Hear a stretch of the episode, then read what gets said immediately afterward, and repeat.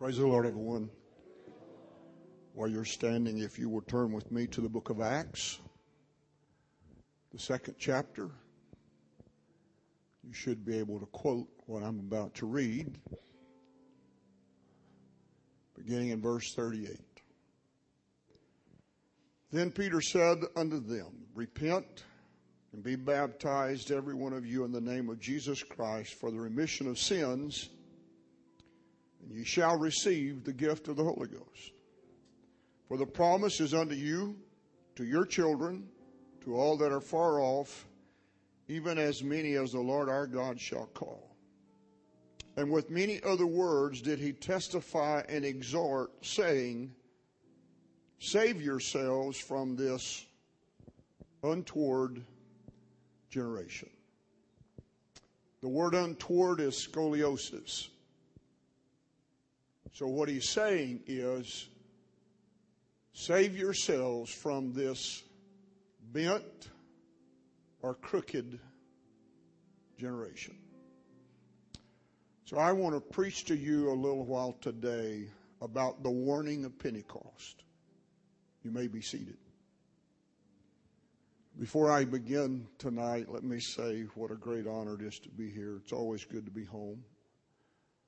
I'm sorry I'm having to fill in for my brother because he's sick, um, but it's an honor to be able to be here and to speak to you.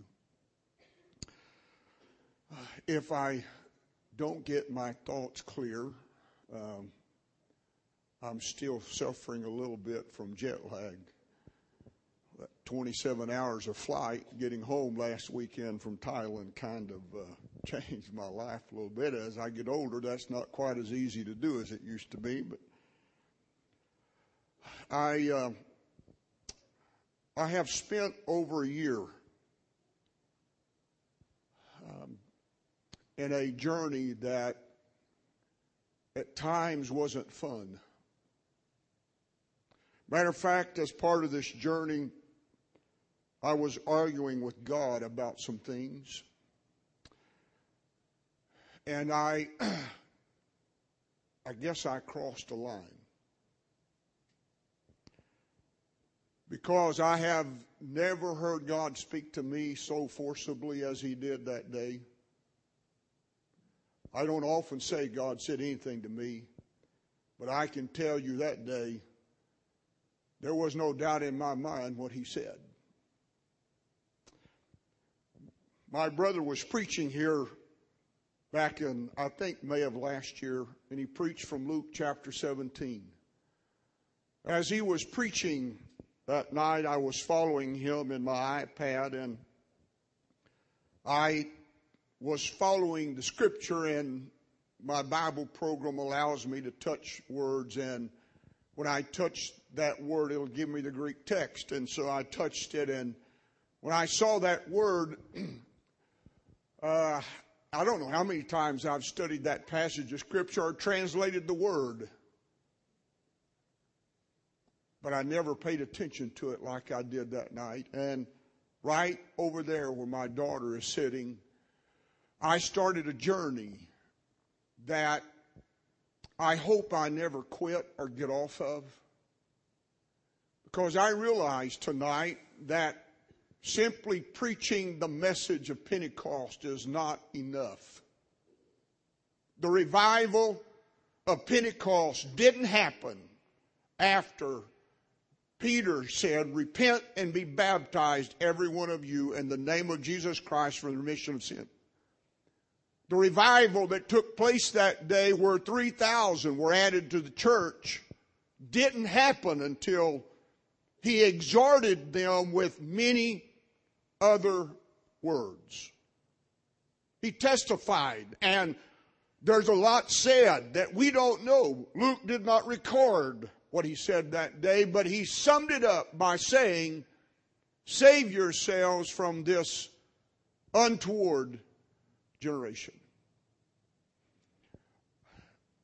While I was studying the passage of Scripture from Luke, the word rebuke is not anywhere close to ours. And when I found out what it really meant and I started trying to apply it to my life, it was really uncomfortable. And so I had several conversations with God about that passage of scripture, trying to get him to change what he said. And about three months ago, while I was doing one of these arguing things with God, God asked me a question. And I'll never forget the question he asked. And the question he asked me was, James, has there ever been a time in history where I needed your opinion?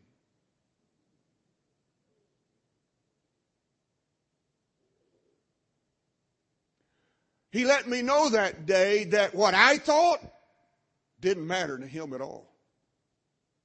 My opinion is not what God's looking for. What God's looking for is my obedience. God is looking for me to simply obey what He has asked me to do.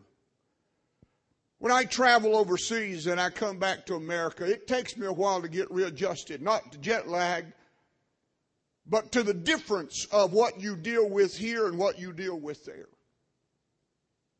Traveling to a foreign country and preaching to people who've never heard the gospel is not difficult to do. They're hungry. They're open. They're like sponges. You can't, eh, you, you, you finish an hour and they want two. You do two, they want three. You do three, they want four. I, I have many times talked or spoke for seven hours with no breaks. Now in America, that would never happen because we Americans have all the answers and our opinion is more important than anything. And what I think about it is really more important than what the Word of God really has to say. And as I have read this passage of Scripture several times over the last few months, and I have looked at Pentecost and what makes us different and what brought us to where we are. How, how did we get here? What brought us to this place? We got here because of the sacrifice of people who had a desire to discover truth and spent hours and weeks and months trying to discover what the Bible said. And finally, when that revelation came and and they discovered the outpouring of the Holy Ghost at Azusa Street in California in the early 1900s, started a journey that you and I enjoy today. None of us have paid the price they paid for us to have what we have today. None of us have come close to paying the price of what they paid to bring us the gospel that we say we love and that we hold dear. As I have had several conversations with preachers, one a few months ago, he called me and we had quite a discussion about the Word of God. And, and as we were talking that day, he said, you know, James, I, I've read the scripture and I've read Acts many times and, and we love Acts and Acts is our book, but he said, I, I tried to find in the book of Acts what God really wanted in his church. And I could not find anything in the book of Acts about what God says, this is important to me or this is not important to me. I couldn't find it. Then I read all the epistles and could not find what was important to God. But then I read the book of Revelations and I discovered what God says. I like this and I don't like this. And I discovered that there's only one thing in the book of Revelations that God says, if you don't change, I will remove your candlestick. There's only one thing that God is serious enough about that if I cross that line, God said, you won't even exist anymore. I will remove your candlestick. And what God said he would remove a candlestick over was leaving first love. Thou hast left. I have somewhat against the emphasis, thou hast left thy first love. They didn't lose their first love, they left it. It wasn't some accident that somehow they got distracted and wasn't paying attention. And as a result of not paying attention, somewhere love just got lost in the business of life and every day. To leave first love, you have to first pick it up and take it somewhere and put it so that you know where it's at when you walk away. You're aware of where you left it, why you left it, and the conditions for leaving it. You left it. You wandered from it. Why? Because the most powerful force in your life is love. It is the most restrictive force. It's the most compelling force. It's the force in life that will, will, will control you and call, it constrains you. See, there's nothing more powerful than love. Nobody has to tell me I shouldn't commit adultery because love tells me that. If I really love a person, why would I ever think about doing something to wreck their lives? To be able to do that, I have to consciously make a decision to walk away from something because I don't want that something in my life.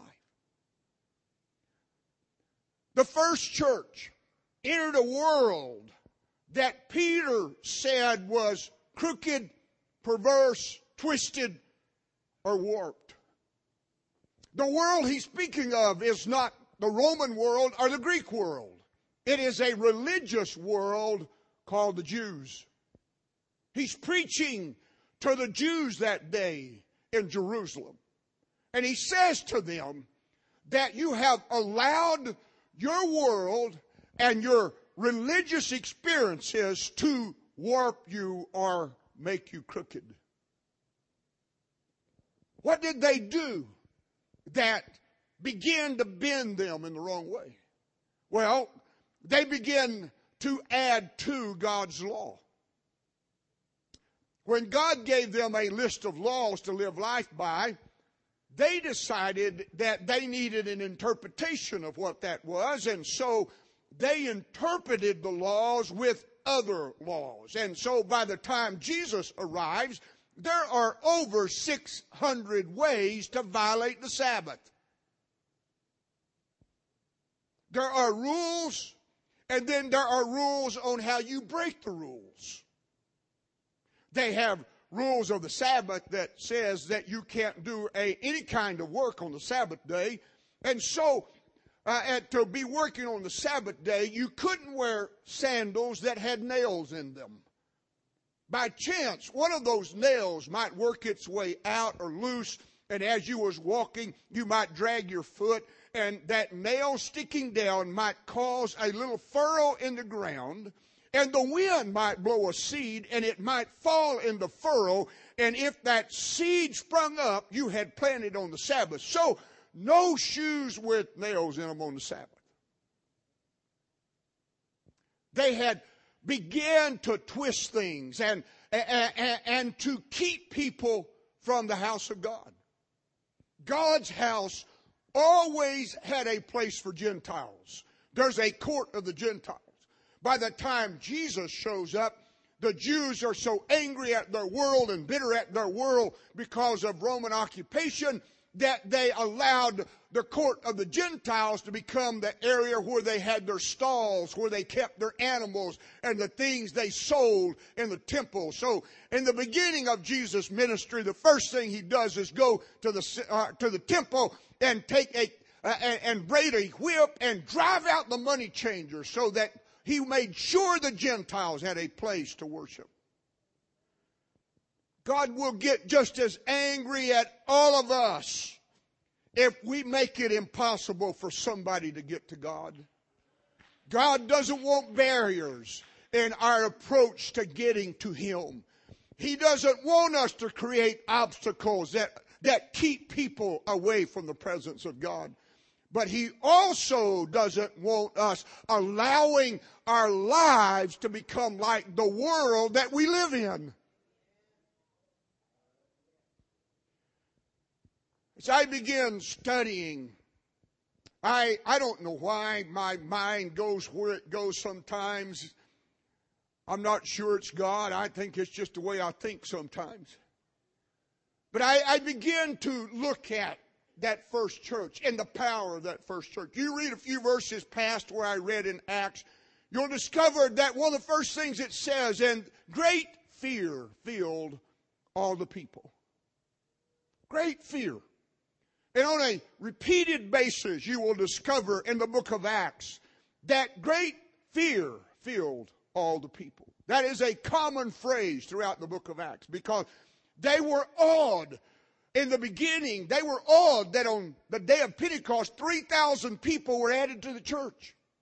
They were awed by that number, and it caused a reverence that they would fear God.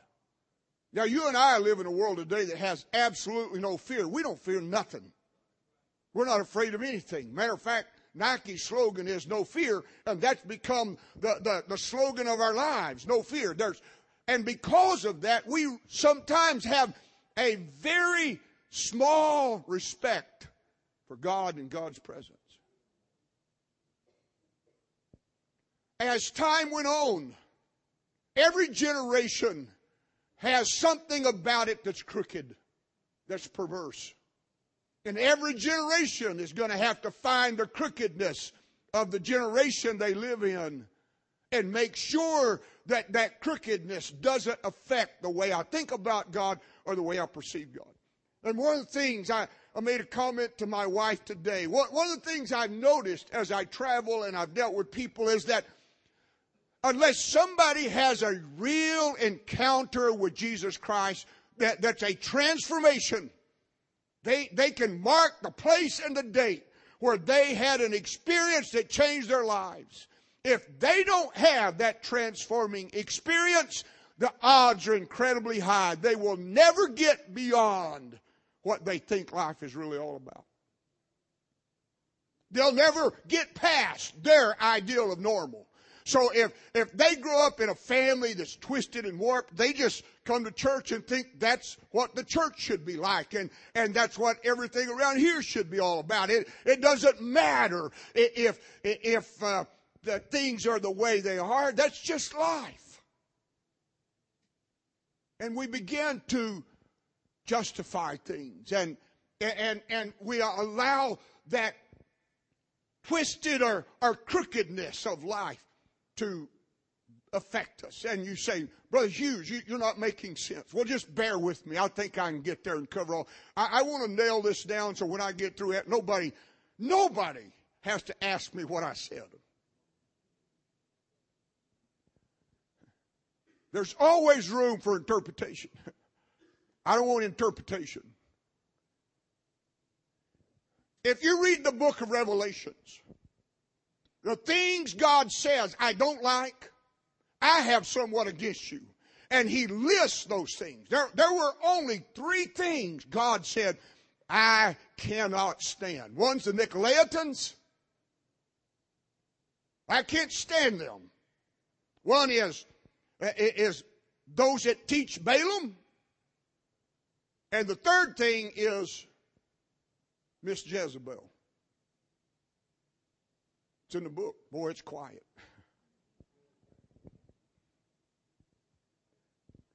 That's the things God said. You don't know what God likes or don't like? God said, I, matter of fact, He said, I will kill the children of this lady. Well, that's pretty serious business when God says, if you won't deal with them, I'll deal with them.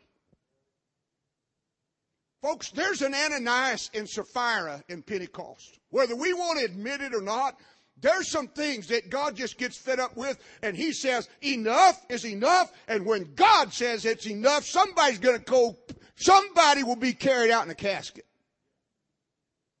God's not a big teddy bear. And, and, it's all about this God who loves us unconditionally, and, and it doesn't matter what we, it matters to God what I do. It matters to God whether or not I allow my world to cause me to think like it.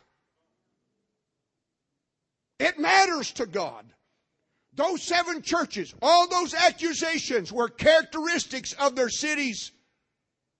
They had lived in their world long enough, they started thinking like, looking like, and acting like the world. Ephesus, the church at Ephesus thought like Ephesians. The church at Colossae thought like Colossians. The, the church, all of those churches began to become the environment they were in.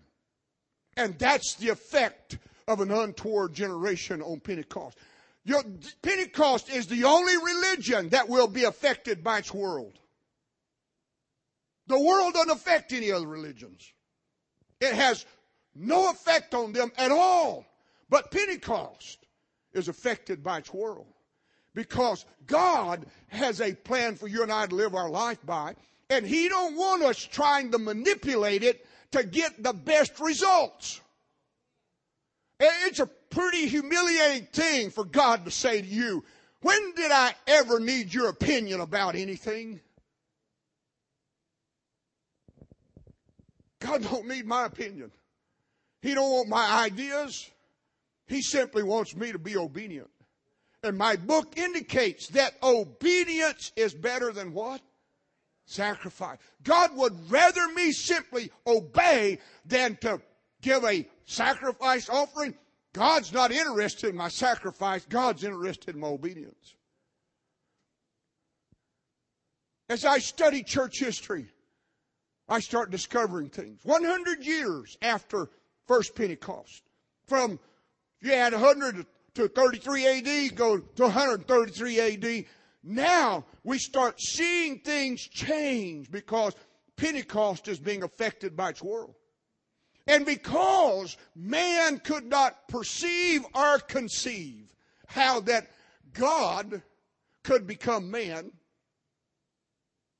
how that God could take on the form of a man and live as a man and have all of the issues of a man and be tempted in all points like as a man, how God could do that. So they began to try to reason with philosophy and, and with ideas. Uh, uh, how do you explain this? And, and they couldn't explain it. So all of the learned people of the world of that day, they, they begin to say, well, you know, Jesus wasn't really a man. He, he was, he, he had the, the image of a man or he looked like a man, but if you touched him, there was nothing there. It's called the Gnostics. And, and Gnosticism became a problem that produced the Trinity. That's where it came from.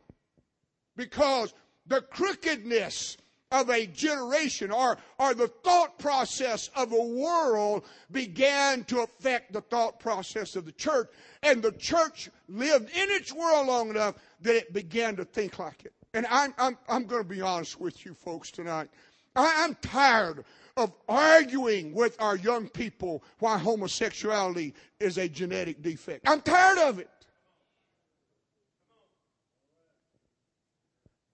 But it's happening on a regular basis because they're being sent to public schools where they're teaching them that it's just a gene defect. God created them. So if God created them, how, how can God be angry with them? Or how can God not, not, not love them? Or how, how, how can it be wrong? Because we've allowed the perverseness of our society to, to cause us to be uncomfortable with speaking or standing for what is truth. We are becoming intimidated by our world, and instead of standing up and saying, Thus says the Word of God, we just stand in silence and don't say anything. And silence is not golden, silence is consent. The day I don't speak up and the day I don't say something is the day I have consented to what I'm around. I, have learned that lesson the hard way. I have I've been in environments where people have said things and I didn't say anything and they walked away saying, well, Brother Hughes believes this. That don't happen anymore. If I hear something that's contrary to what I believe, I can promise you this old man's going to blurt it out and I may become kind of hard headed or, or just an old man on a soapbox. And last June, I was accused of that by a young man.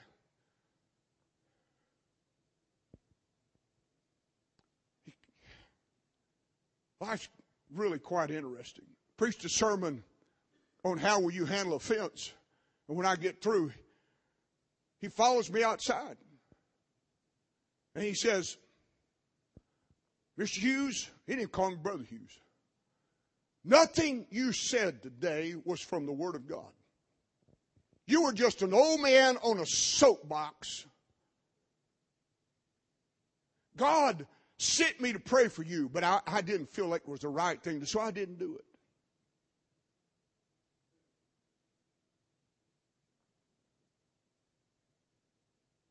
How does it happen? You know, I, I read in my Bible that there arose a generation after Joshua that knew not God, neither were they acquainted with his way. That, that literally translates, they not only didn't know God, they had absolutely no knowledge of what he did and how he did it. They had no knowledge of a Red Sea. They had no knowledge uh, of manna in a desert. They had no knowledge uh, of a stone that produced water twice. They had no knowledge uh, of clothes that grew and never wore out.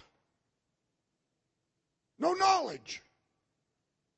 How'd that happen?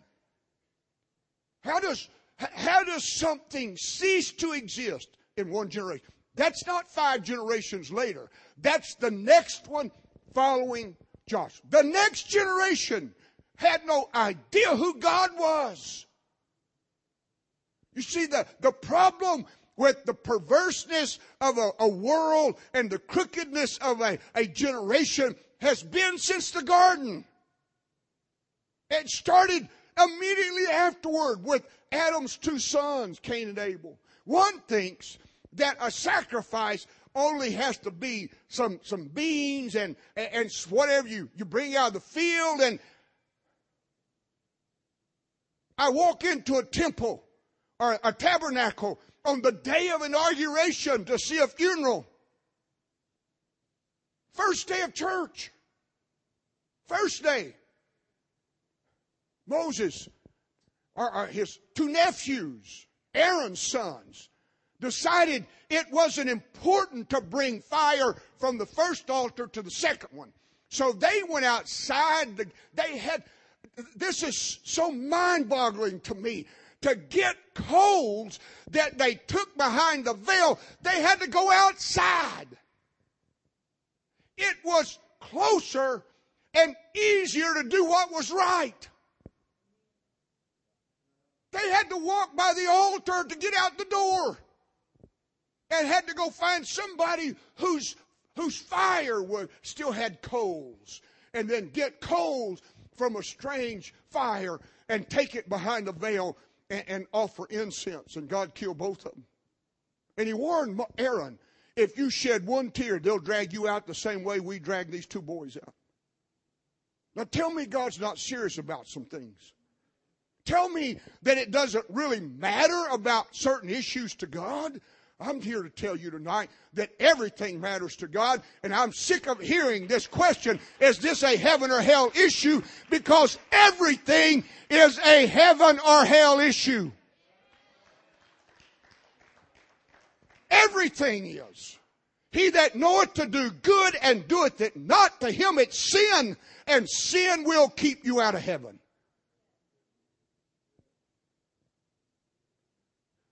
We have become uncomfortable with conviction preaching. We don't like it. We'd rather feel good. I started going back in my mind trying to, to remember how far back in time I had to go to think about powerful services of conviction that, that people linger around an altar for hours and never, and, and, and didn't go anywhere. And I had to go back 20 plus years.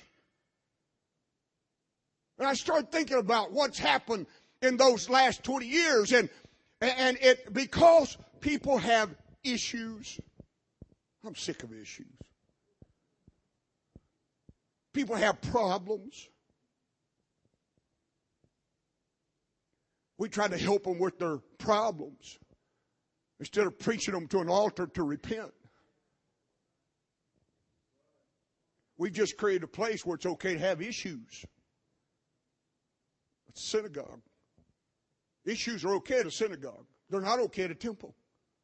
At a temple, lives change.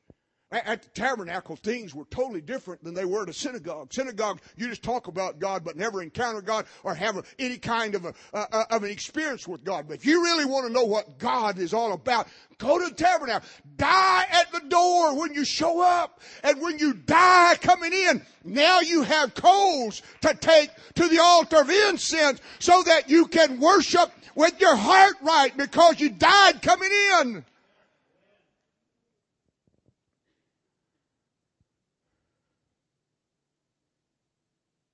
Ephesus lost love because it become too restrictive.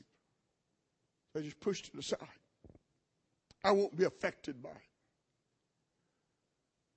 Notice that Jesus says to them, Repent and do your first works again.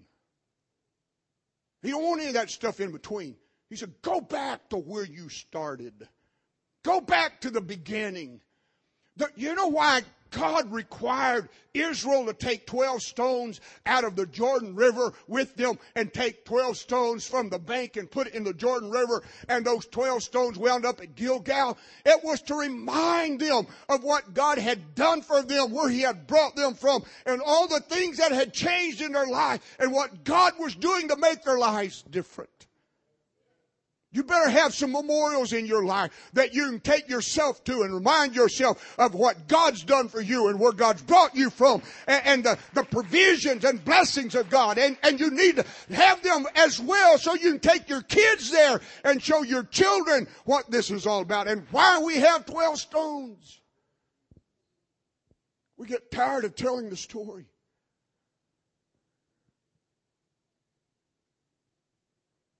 In the last supper in the upper room, hours before crucifixion, Jesus took at least two hours to tell the story of the Exodus. Part of that Last Supper was remembering and, and being reminded that we had to have blood on doorposts to get out. And if there was no blood on a doorpost, the death angel would visit and we would have no deliverance. But if there's blood on a doorpost, that, that was our exit out of Egypt. Jesus reminded those 12 men why that exodus was important. We need to remind ourselves how we got here.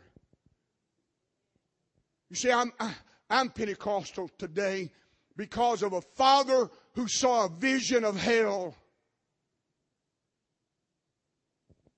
He opened a furnace to stick a leaf spring in to temper it. And when he opened that furnace door and shoved that leaf spring in, he saw hell and heard the screams of hell and saw it in a vision. Threw his tools down, told his boss, I'm going home, and went home and got mom and went to church and got the Holy Ghost that day because he saw a vision of hell.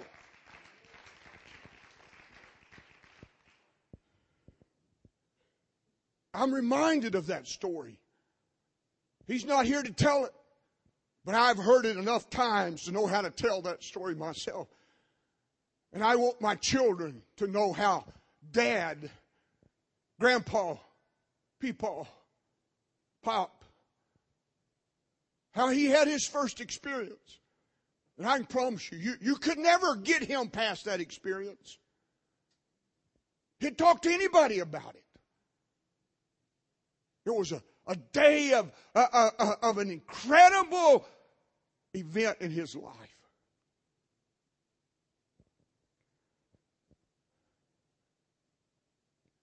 Generations can change and do.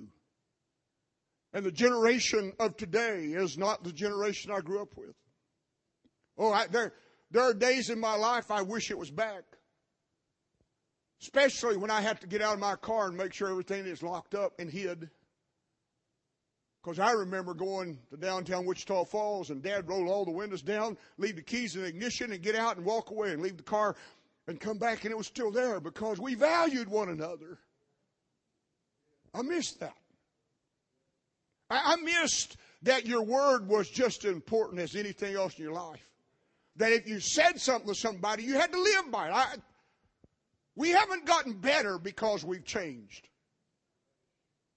Matter of fact, I, I, start looking at all this stuff and I hear what people are doing and, and some of the things that's happening and I, I just think in my, my, my, my mind, I, I you know, I, all those things that people do because they want to be free, the only thing they get free from is the control of flesh.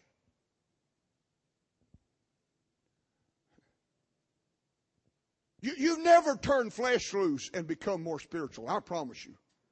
You, you don't allow your flesh to control your life and it will make you pray one day more or, or, one minute more. You don't turn flesh loose and become spiritual. The only way to become spiritual is to conquer flesh and to control flesh. And if you don't control flesh, then the, prob- the probability is that you will live by the flesh.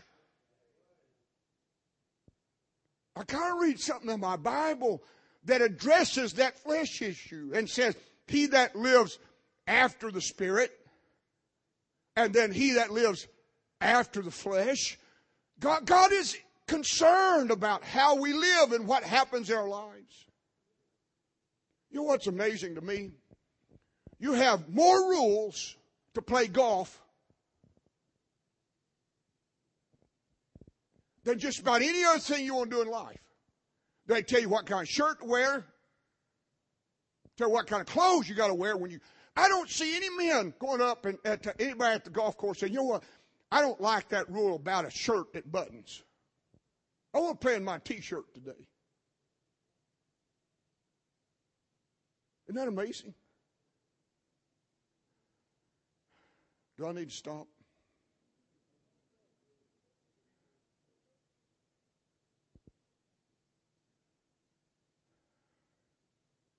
Maybe I shouldn't go overseas anymore because I get too worked up when I come home.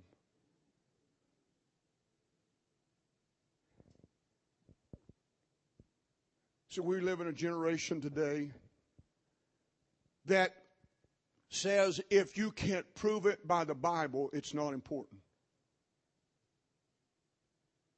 Give me a scripture.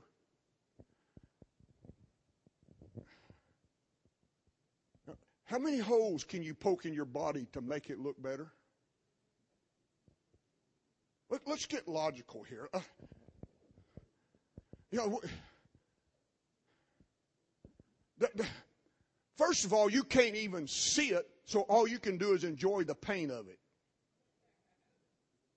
And if you're enjoying the pain of it, you really got a problem. You, you really have a problem. Matter of fact, you know, I, we, we have all these laws about child abuse. And I, and I walk through the malls and hear little infants screaming because some dumb adult just drove a needle through their ear. What happened to child abuse? Or it don't cover certain things because certain things should be allowed because, folks, you can't hang enough stuff on, dye, stain. You can't do enough to outside of you to change one thing about you.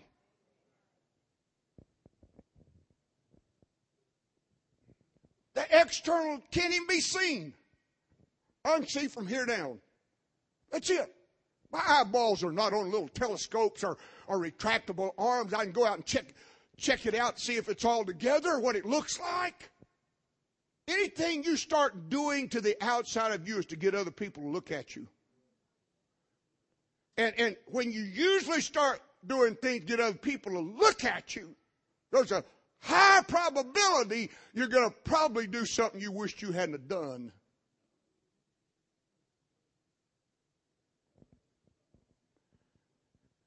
Because our world says, well, What's wrong with it? So we're going to have to argue with our kid. Paul said, let me give you just a word of advice.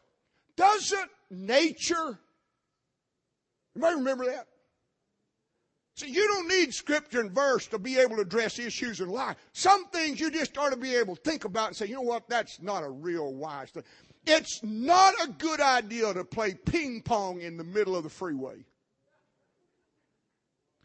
Now, I was in the airport a few weeks ago. I don't remember where I was at. I'm watching a news clip uh, in the airport. And some nitwit is walking down the middle of the freeway, walking from lane to lane. And people have dodged him, and, and he's just walking all over the freeway. And eventually somebody hit him.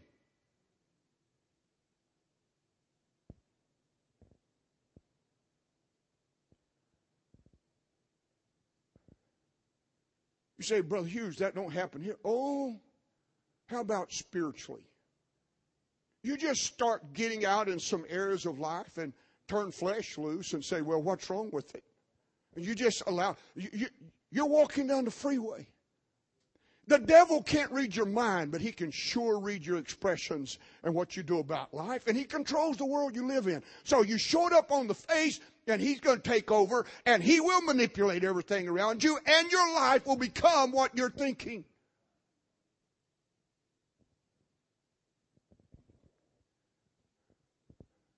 If it wasn't an issue, and I close with this. Read Colossians chapter 3, starting in verse 5. If things are not a problem, now, first of all, Colossae at the time of this writing is a church of less than 10 people. 10. The city has died, it's become a ghost town. There's nobody living there. Why would Paul take the time and energy to write one of the most important epistles in the New Testament that tells us more about the deity of Jesus Christ than any other epistle. Why would he take the time to write to the church at Colossae? Ten people. You wouldn't think it'd be worth the time. Ten people? Why, why, how's this going to affect ten people? But he says, mortify. There are some things in life you better kill. If you don't kill the first four, the fifth one will be produced as a result of the first four not dying. The first one is fornication. The second one is lasciviousness, evil concupiscence. Covetousness is that fifth one, which is idolatry. And the only place in the New Testament you find any warning about idols is right there. They didn't worship Baal. They didn't worship Zeus. They didn't worship any other God. But if you don't control flesh, and those first four deal with flesh, if you don't control flesh, then flesh becomes your God. And the worship is to God. But the God is flesh. Covetous means to desire more, to want more, to take more, to receive more. It's selfish self-centeredness. And selfishness is idol worship. I become my own God. I don't care what God wants, what anybody else thinks about life. My Bible indicates I'm not supposed to be a stumbling block to somebody. Now, I don't like it that I've got a lot of people looking at my life and saying, What's James doing? But you know what? That little girl right there, and that one right there, and that little fellow wherever he's at back there, they're important enough to me for me to watch where James goes, what James does, and what James' behavior is all about because I know they are watching me and what I do affects their lives.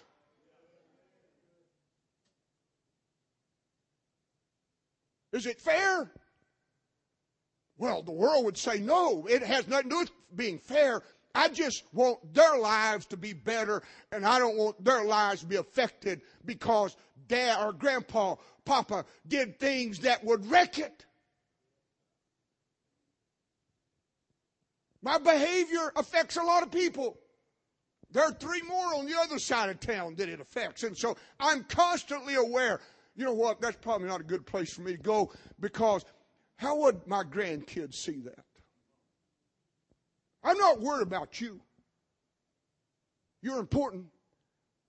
But I'm more worried about their interpretation of my behavior than anybody else. And I think that's important. But my world says it's no big deal anymore. And because our world has changed its philosophy about life, it's okay for us to just about do anything in life.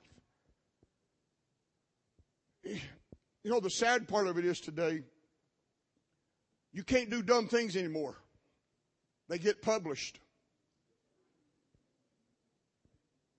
They get published real quick. And what's shocking is some people don't realize they did something real dumb.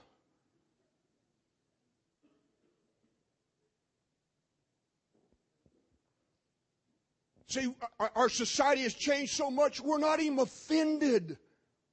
I remember coming to Houston in 1971. was driving around 610 Loop. I don't remember where I'd been. I was going back to Bible college. I, I'm, I'm 20 years of age, just got here to this big city. And I remember driving by a billboard, and 70s are the, the, the days of, uh, of the, the Paisley or whatever that funny looking scroll was, the, the design and the, the bell bar, all that junk, the hippies. And, and, and I'm driving by a billboard, and I nearly had a wreck because there was a picture of a woman on that billboard that was incredibly immodest. And I remember it became a heated debate in City Hall, and they took the billboard down.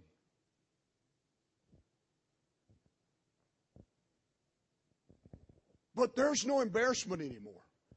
We, we've lost our ability to blush. How'd that happen? It's the perverse world we live in.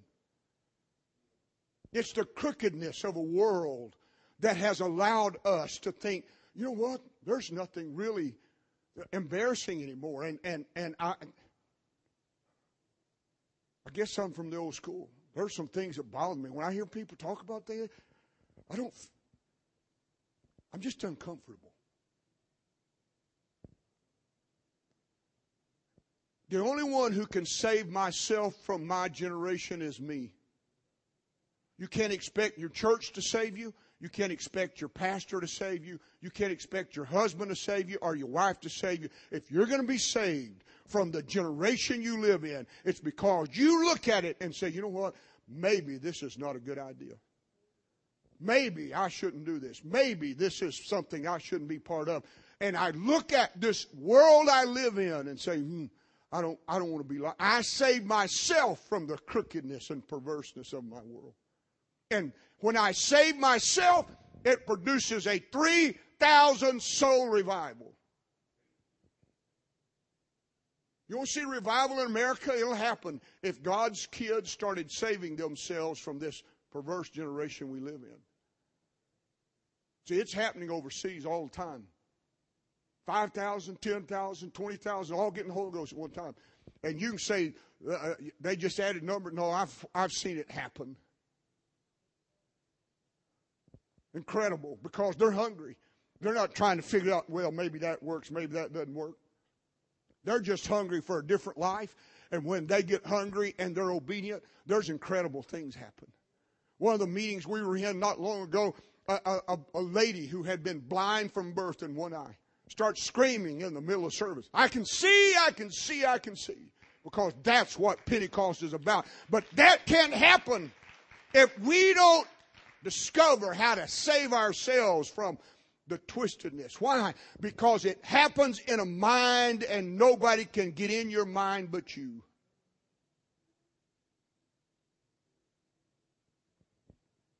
It all happens with my thought process. Here's some of the problems with the mind. The moment you experience something that gives you a little bit of pleasure and, and, and there's a little bit of stress involved, your brain instantly discovers, ooh, that is a remedy for stress. And so the next time stress shows up, your body starts craving whatever that behavior was, and you don't even have to lust for it or even think about it. Instantly, your body saying, "Ooh, that that that felt good." You you put a little alcohol in the body, ooh, that that numbed life a little bit. So next time life comes along, you you need a little bit of uh, of something, take the edge off. Ooh, the body's going, boy, you, you'll start craving it. Why? Because there's an area of life that nobody can control but you, and that's your mind. And I have to take control of my mind and make sure I don't allow my mind to become controlled by my world. Please stand.